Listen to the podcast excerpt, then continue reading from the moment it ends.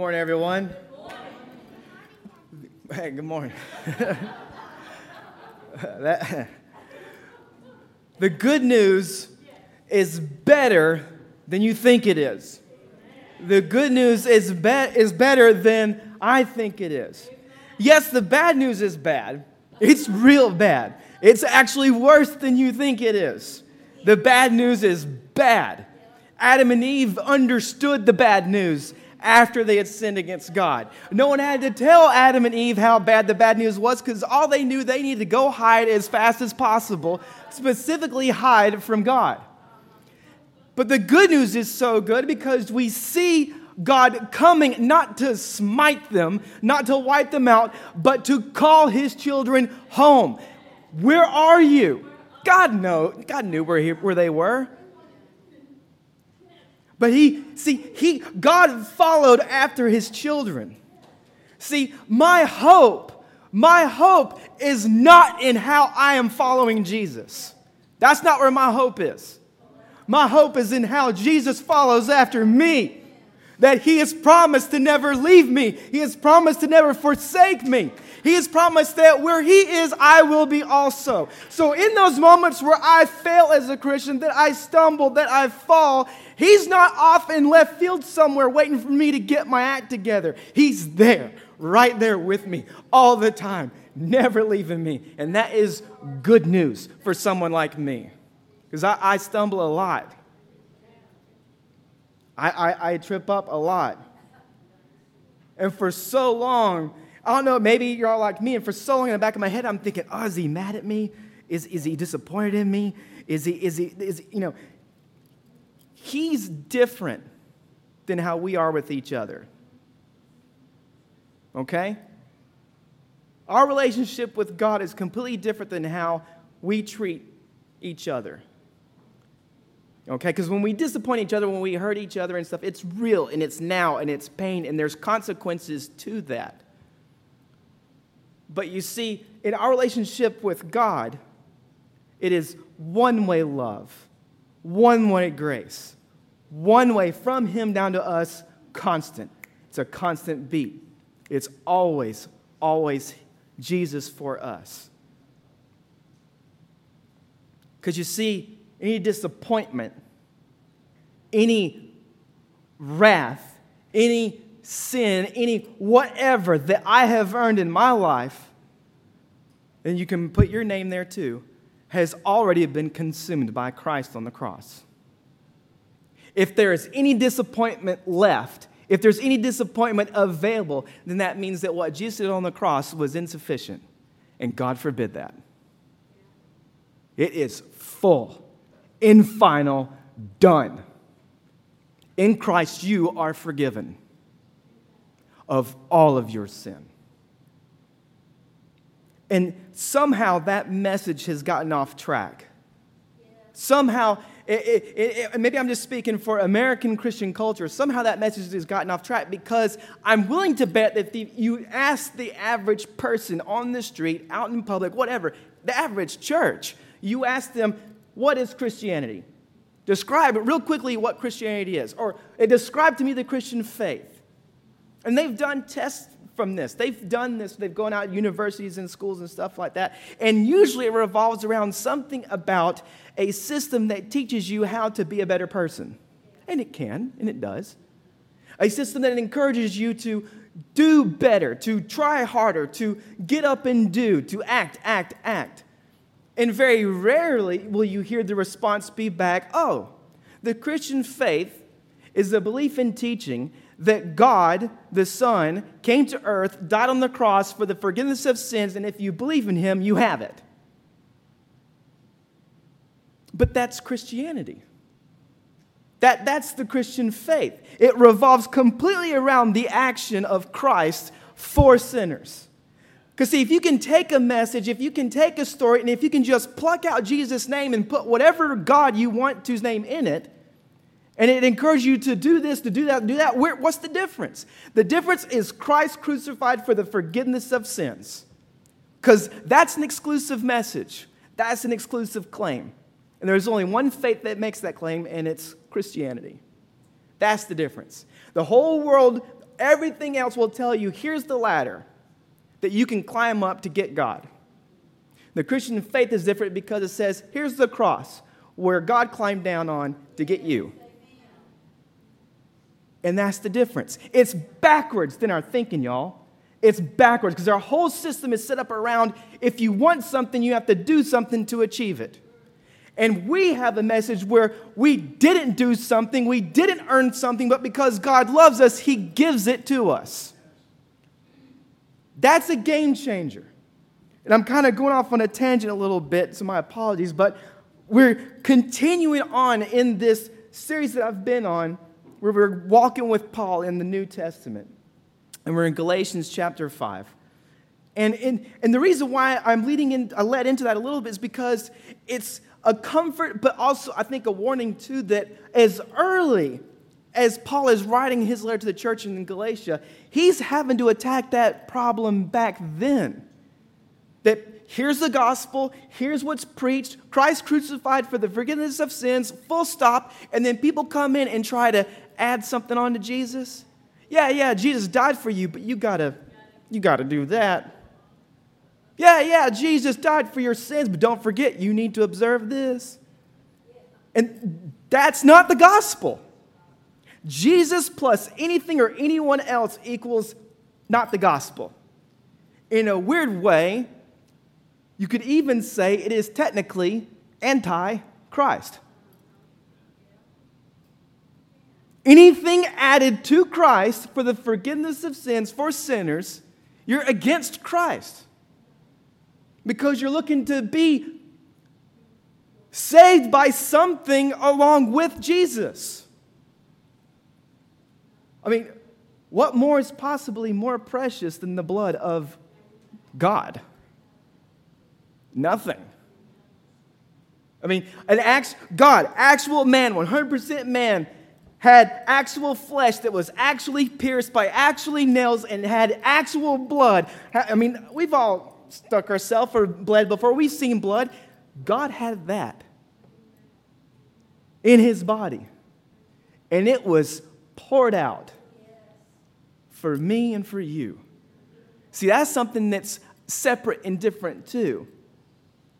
See, we have a God who bleeds. We have a God who who, who knows what it feels like to go through death for us. You know, th- this is not just something that happened over here in left field, it was real. It really happened. It's something that we can fall back on. The crucifixion and the resurrection of Jesus Christ changes everything. Changes everything. It's the linchpin of the Christian faith. You kick that away, and the faith is done. Even Paul says it. If Christ is not raised from the dead, then our faith is, is, is done. But the good news is that it did happen. In Galatians chapter 5, eh, oh, yeah, I want to bring this up too. It's, sorry, I'm all over the place this morning, so bear with me. One of my favorite movies during Christmas time is The Christmas Story. Has everybody seen that movie? You know which one I'm talking about? You'll shoot your eye out, kid? Yeah, that one? All right. Right. If you haven't seen it, my apologies, it's going to be a little bit of a spoiler, but it's a, it's a family favorite. It's, it's hilarious, okay? And I'll get into the weeds of that story a little bit later. All you need to know is it's about a kid who really wants a BB gun, and everyone's telling him, telling him how he can't have it. So, anyways, Galatians chapter 5, starting with verse 1, we read, For freedom Christ has set us free. Stand firm, therefore, and do not submit again to a yoke of slavery. Look, I, Paul, say to you that if you accept circumcision, Christ will be of no advantage to you. I testify again to every man who accepts circumcision that he is obligated to keep the whole law. You are severed from Christ, you who would be justified by the law. You have fallen away from grace. For through the Spirit, by faith, we ourselves eagerly wait for the hope of righteousness.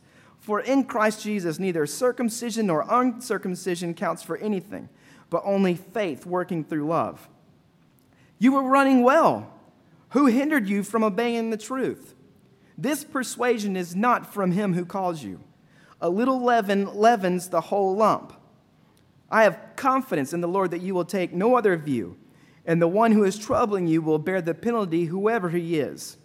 But if I, brothers, still preach circumcision, why am I still being persecuted? In that case, the offense of the cross has been removed. I wish those who unsettle you would emasculate themselves, for you were called to freedom, brothers. May God add a blessing to the reading of his word. Amen.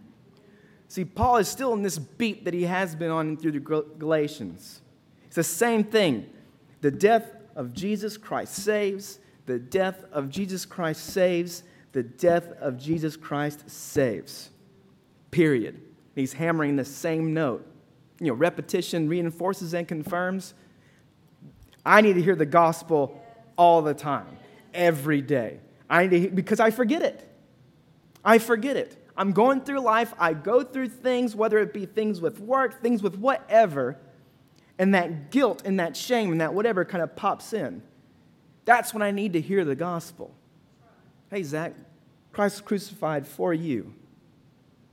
You've been united with him, you've been buried with him, you'll be raised with him. It's over.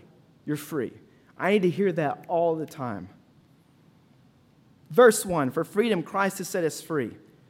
Jesus set us free not to put us back into a cage, but he set us free to have freedom. Stand firm. Stand firm and not weak.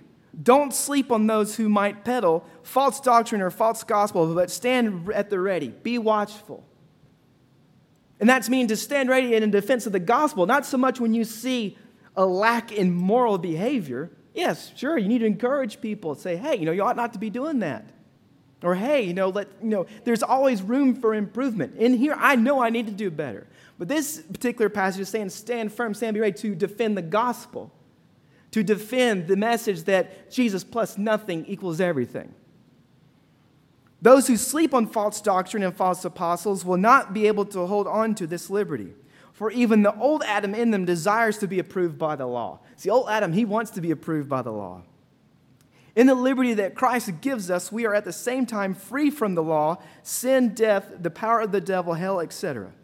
Since the wrath of God has been consumed by Christ on the cross, no law, sin, or death may accuse or condemn us now. These enemies of ours will continue to frighten us, but not as much as before. Christ's liberty is not given to us by the law or from our own righteousness, but freely for Christ's sake.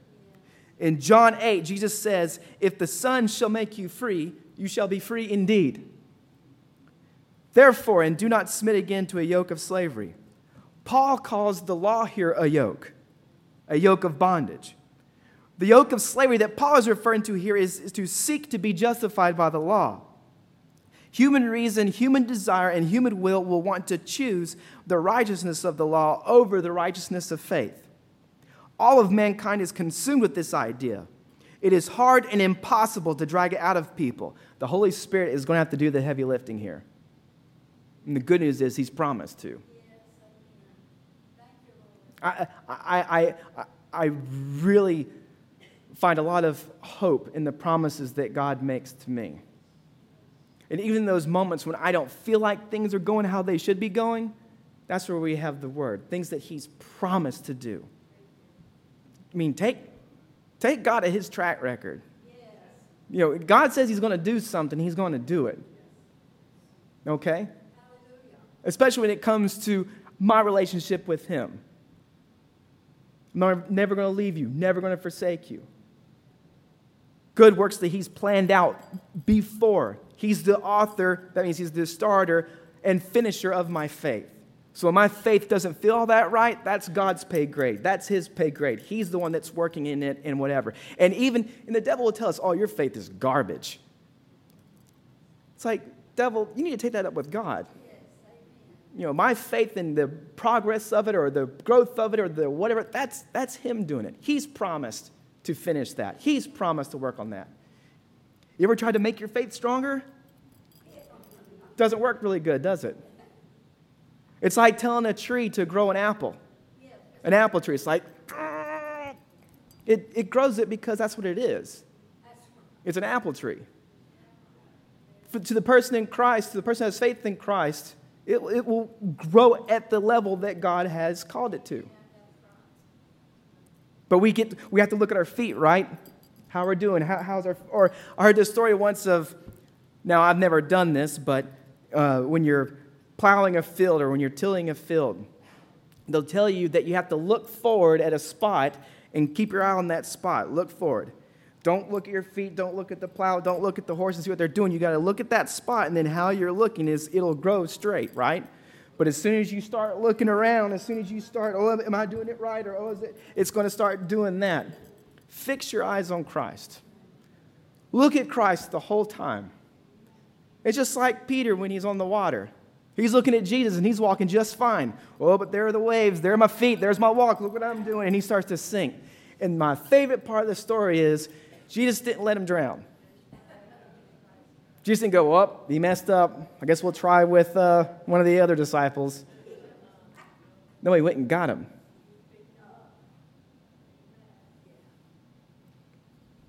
He went and got him because he made a promise to Peter. And Jesus made that same promise to each and every one of you in here. Yeah, you might sink, but Jesus is with you. He'll never leave you. Oh, but you don't know what I've done. Jesus does, and He still wanted to die to have you. Even if your worst failure in life is tomorrow, Jesus still will be with you. He's not afraid of your filth. He's not afraid of your sin. He's not grossed out by you. He loves you. He, he would trade places with you, and he did. That, that, that if you're a, a parent in that, moment when you see your child going through something and you think, oh, I wish that was me, I'd rather it be on me. God did and said the same thing.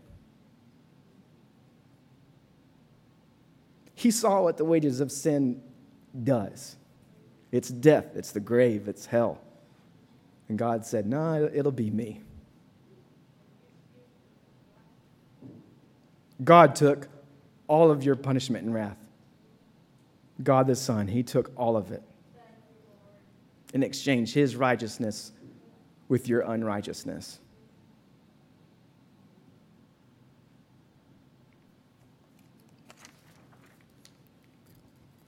Verse 2 Look, I, Paul, say to you that if you accept circumcision, Christ will be of no advantage to you. This is a, this is a very jarring part of what Paul's saying here.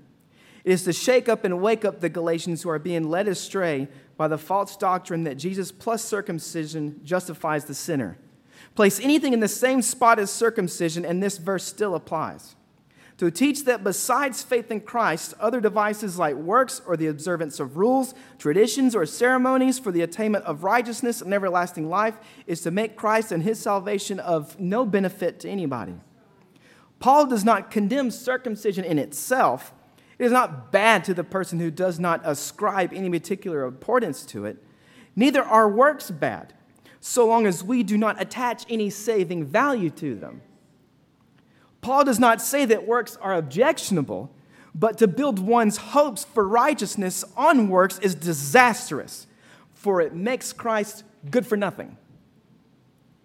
If you accept an old law mandate as what justifies or what is included in what justifies you, then what Christ did for you on the cross and what he provides as gift is not going to be of any help to you because his gift is Christ alone being sufficient for your justification without any observance to the law.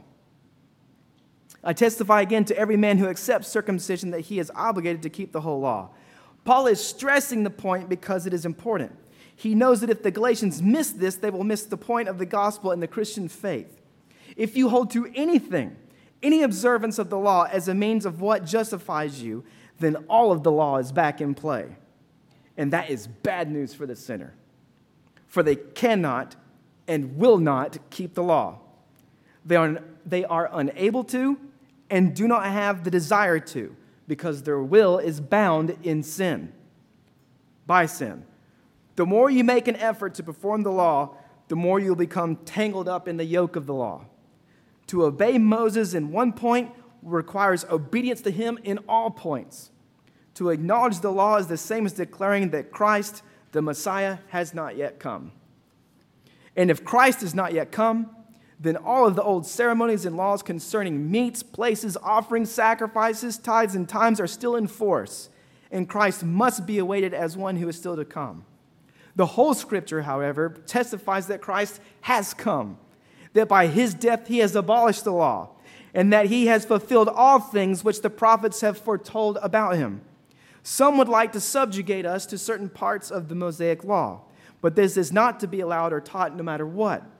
If we permit Moses to rule over us in one thing, we must obey all him in all things. Hey, if you want to you want to do certain things like those under Moses used to do, knock yourself out. So long as you know that when you're doing them, you're not being justified by them, or that you are gaining any extra points with God by doing them. Rest in Christ. In Him is where all your points with God are available to you. Any type of favor, any type of good graces, any type of whatever between you and God is all wrapped up in Jesus Christ. Verse 4 You have fallen from grace. How can you fall from grace? Have you ever, I used to think that that meant that, oh, I did something so awful that now I've fallen out of God's good favor. That's not what falling from grace is. According to this passage, it is not from a lapse of right living or as the result of some major moral failure. The way to fall from grace is to look for the law as a means of hope and justification and not Christ. Christ keeps you in a state of grace, not the law and any delusional thoughts of keeping it. The words fallen from grace must not be taken lightly, they are important. To fall from grace means to lose it all to lose the atonement, the forgiveness of sins, the righteousness, liberty, and life which Jesus merited for us by his death and resurrection. To lose the grace of God means to gain the wrath and judgment of God, death, the bondage of the devil, and everlasting condemnation. How do we, how do we fall from grace? It's by not looking to Christ for our sole sufficiency and for our salvation and our hope. It's the moment when we start looking at us and ourselves as means for what saves us. That's how you fall from grace. Not one believer in Christ will go to hell. Not one. Not one. God forbid it. God forbid it. Not one believer. Oh, well, yeah, but they, they believed late. So? Oh, yeah, but they were a scoundrel their whole life, and on their deathbed, they. So? We're all scoundrels. Every last one of us deserve wrath that we earn. The only difference is that Christ died for me. How you get in heaven is that Christ died for me. That's the only way I'm getting there. Oh, you don't have to do. I'd like to be to do more. I'd like to love my neighbor. There's things I want to do, but just like Paul said, the things I want to do, I don't always do them. And the things I don't want to do, I do them. Wretched man that I am, who's going to deliver me from this body of death? Thanks be to God, Jesus Christ. For in Christ Jesus, neither circumcision nor uncircumcision counts for anything, but only faith working through love. In Christ Jesus. That is the point. That is the identity of the Christian. No longer I who lives, but Christ who lives in me. Neither observing the law or rejecting the law does not count for anything, because in Christ it is only Him that counts. Only faith working through love. Who is doing the verbs? Who is doing the verbs of faith working through love? You in Christ. Who is doing the verbs of faith working through love? Is it me or is it Jesus? Who's doing the verbs in my life, in my walk with in my Christian walk? Who's doing the work? Is it me or is it Jesus? Is Jesus my co pilot or is he my pilot? Is it Jesus doing it or is it me? If it's me, it's bad news. If it's me, it's going to be all over the place. The good news is it's Jesus. How can I say that? Because I have been crucified with Christ. And it is no longer I who live, but Christ who lives in me. And the life I live by live now, I live in the flesh, live by faith in the Son of God who loved and gave himself for me. I do not nullify the grace of God. For if I nullify the grace of God, then Christ died for no purpose. Right? Faith in Christ is a gift. For by grace you have been saved through faith. And this is not your own doing, it is the gift of God, not a result of works, so that no one may boast. A gift that is given to you from hearing the gospel. So faith comes from hearing, and hearing through the word of Christ. The gospel is exploding faith into the sinner who believes. For I am not ashamed of the gospel, for it is the power of God for salvation to everyone who believes. This faith will lead to good works, but they are good works that Christ works through you and has prepared for you. He is still doing the verbs, even when you're doing the good things, even the verbs of your good works, and He has promised that He would do them.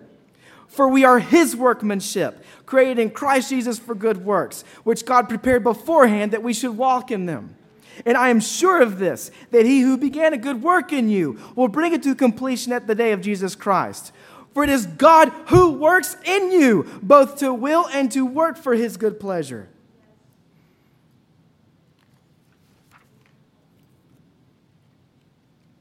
There are so many good points of Galatians in here that, I mean, you could spend forever talking about it. I'm not going to keep you forever. I really encourage you to go into Galatians and to study Galatians 5. There, the devil is going to point out all those things in your life where you rightly have done wrong, where you've rightly disobeyed the law where you aren't living like a Christian should. He's quick to point that out. He will never point out how Christ died for you. Never. Why? Because it's game over. He has no case. All the, the fear of everything that he's trying to bring with it is just pff, when that's brought to memory. Of course, you ought to love your neighbor. You are free to love your neighbor. See, that's one of the beauties of being free, freedom in Christ, you're free to love your neighbor. If your neighbor hates you, I'm free. You're free. You, you, if you're preaching Christ and Him crucified, the world will hate you. Now, I didn't say if you're a jerk, the world will hate you. Yeah, they will hate you, but they're hating you for a different reason. They're not hating you because of Jesus. If the world hates Christians, may it not be because we project the, the idea that I'm better than them because I'm a Christian and I do all these wonderful things, and if you're a Christian, you could do all these wonderful things too. See, the world will hate you for that, but that's not Christ and Him crucified for the forgiveness of sins. If the world hates the Christian, maybe because, oh, there are those people that believe that God became a man and died on a cross, and that if they believe in him, that everything, that they have his forgiveness. If the world hates Christians, let it be for that message.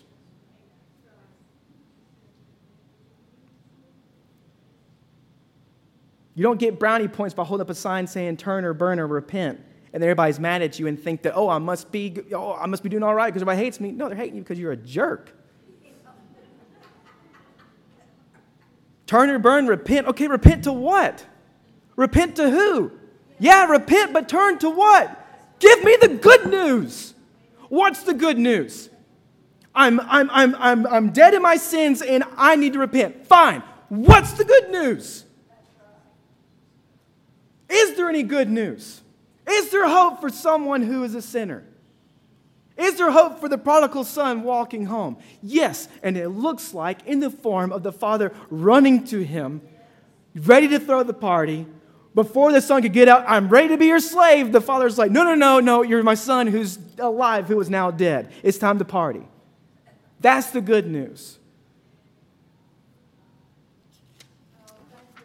I mentioned a Christmas story earlier. And you may think that that uh, movie is about a kid who wants a BB gun. No. It's a movie about a good father that gives his son a gift that no one else trusts him with. Yes, it's true that Ralphie wants a Red Ryder BB gun through the entire movie. Everywhere he turns, and everyone tells him that it's too dangerous. He is told that he can't be trusted with such a gift. He's not mature enough yet. His mother, teacher, and even Santa Claus all tell him, You'll shoot your eye out. But Ralphie never asked his father. Several times in the movie, we are led to believe that Ralphie is scared of his father, that he views his father as hard and harsh. The image of his father is obliterated at the end of the movie when he is surprised by his dad with the gift that no one else wanted him to have, the gift that no one else trusted him with. His father gives it to him in fatherly pride and joy, with no warnings or caveats. The only thing he tells Ralphie to do is how to load the BB gun. God gifting us with Christ and the liberty in him that the world and many Christians would identify as dangerous is kind of like this. God, who we often view as harsh and hard, gives us this gift in Christ, a gift that we never thought to ask Him for reconciliation, freedom. This gift of freedom comes with no strings attached, no caveats or warnings. We only receive it from a good Father. Some will be afraid of what we'll do with such a gift. Well, you're free? a sinner who's being told they're free? Surely we need some rules for this gift. Are we mature enough to be free? Are we responsible enough? Will we shoot our eyes out? We might. We might. Ralphie almost does. He, in joyful zeal, immediately runs outside to try out this awesome present and almost shoots his eye out. But like his father, our father wants us to have this gift. It's his joy to give it to us. See, God is willing to take the risk. We will make mistakes, but little by little we'll learn how to use it. Freedom in Christ is given to you all as a gift from a good Father who loves you more than you think he does a gift that no one would trust you with the gift of total freedom in and for the sake of Jesus Christ. There is nothing left to do. So go be free. Figure it out. And while you're at it, use your freedom to love your neighbor. Because, see, God doesn't need your good works, but your neighbor does. Your neighbor does. This is fixed. This is not. Love your neighbor. You're free. And just like how we take joy and pride in our children,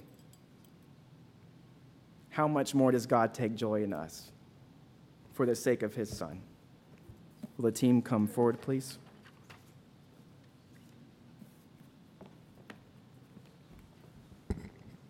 Maybe you're here this morning and you're hearing this idea that God loves you so much that he sent his son to die for you, to save you. And if this is the first time you're hearing this message, or maybe this is the first time you're hearing it in a way where it's coming to you in a way that's more of a proclamation rather than a deal. Like so many times, it's like, hey, if you do this, you can have this. If, if that's how you're hearing the gospel this morning, I, I want to correct that. I'm not, I'm not asking you, did Jesus do something? I'm telling you, Jesus did something. That's a big difference. Um, I'm, not, I'm not trying to give you choice A, choice B. I'm giving you the cross. I'm not giving you a fork in the road, I'm giving you a cross in the road. Jesus on the cross for you, for the forgiveness of sins. He did this for you. And if you have faith in Him, if you look to Him for forgiveness of sins, it's yours. It's yours. And see, I can't, I can, I can say all, I can, I can tell you how much it's true. But see, the Holy Spirit's going to have to do some heavy lifting in here. Because, see, the, the sinner is not going to want God. Even, in the, even when Jesus is telling the disciples, you know, how, how to be saved. And the disciples reply back, that's impossible. And God's like, you know what? You're right. That is impossible with man.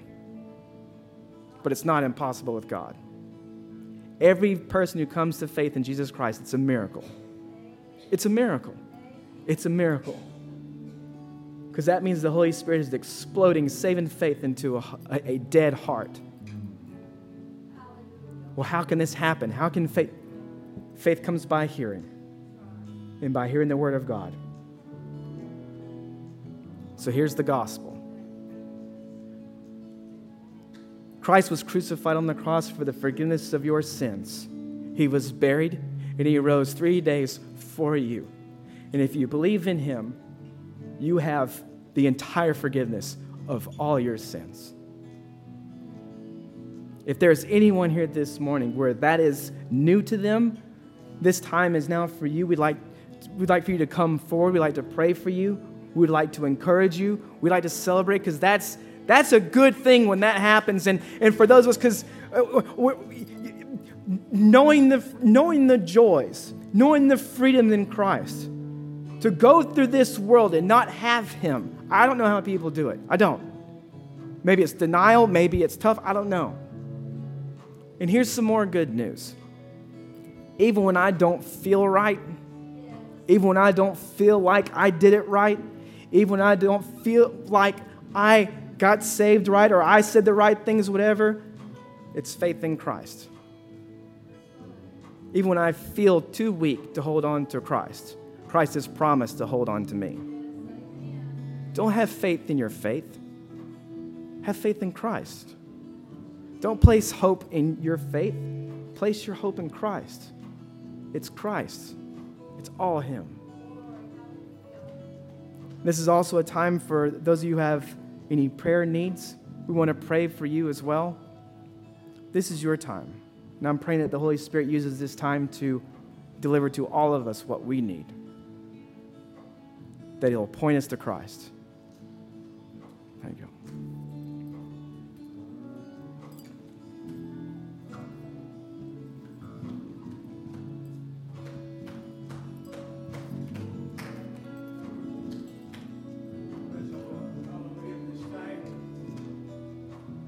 I'd like for us to remember Johnny Coe. He had an operation this this week in his hand. I've been in touch with Deborah. And uh, hallelujah. Let's just pray for Johnny. And the Lord will undertake for him and give him complete healing in his. Also thankful for Faye Marie being here this morning, and through her operation. And so grateful for that. I've got so much to be thankful for. I pray for Eugene and Debbie. Um, Debbie's got a lot on her right now, and just pray for her. Debbie Kennedy this morning her family. Hallelujah. Need a touch from the Master. Bonnie Hill and our daughter and relationships there. Hallelujah. Need a touch from the Master. The wonderful thing about it, all these names I've given you, we have a wonderful Heavenly Father that can meet every need, whatever it may be. So if you need prayer this morning, just come forward. We want to pray with you. Hallelujah. We've got a wonderful blanket ministry that we pray for. The blankets are sewn together, crocheted by an elderly lady that just loves the Lord and prays for them as she does them. And we send them forth, we anoint them, and we bless them, and we send them forth. And the people have been healed and, and has received hope from that. So praise God. Faye Marie, come on, my darling. Good to see you here.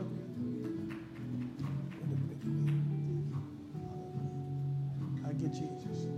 Father, in the name Father, Son, and the Holy Spirit, as we stand together and believe and we trust in you, we want to see a completed work in Marie, Lord. Whatever she needs, financial realm,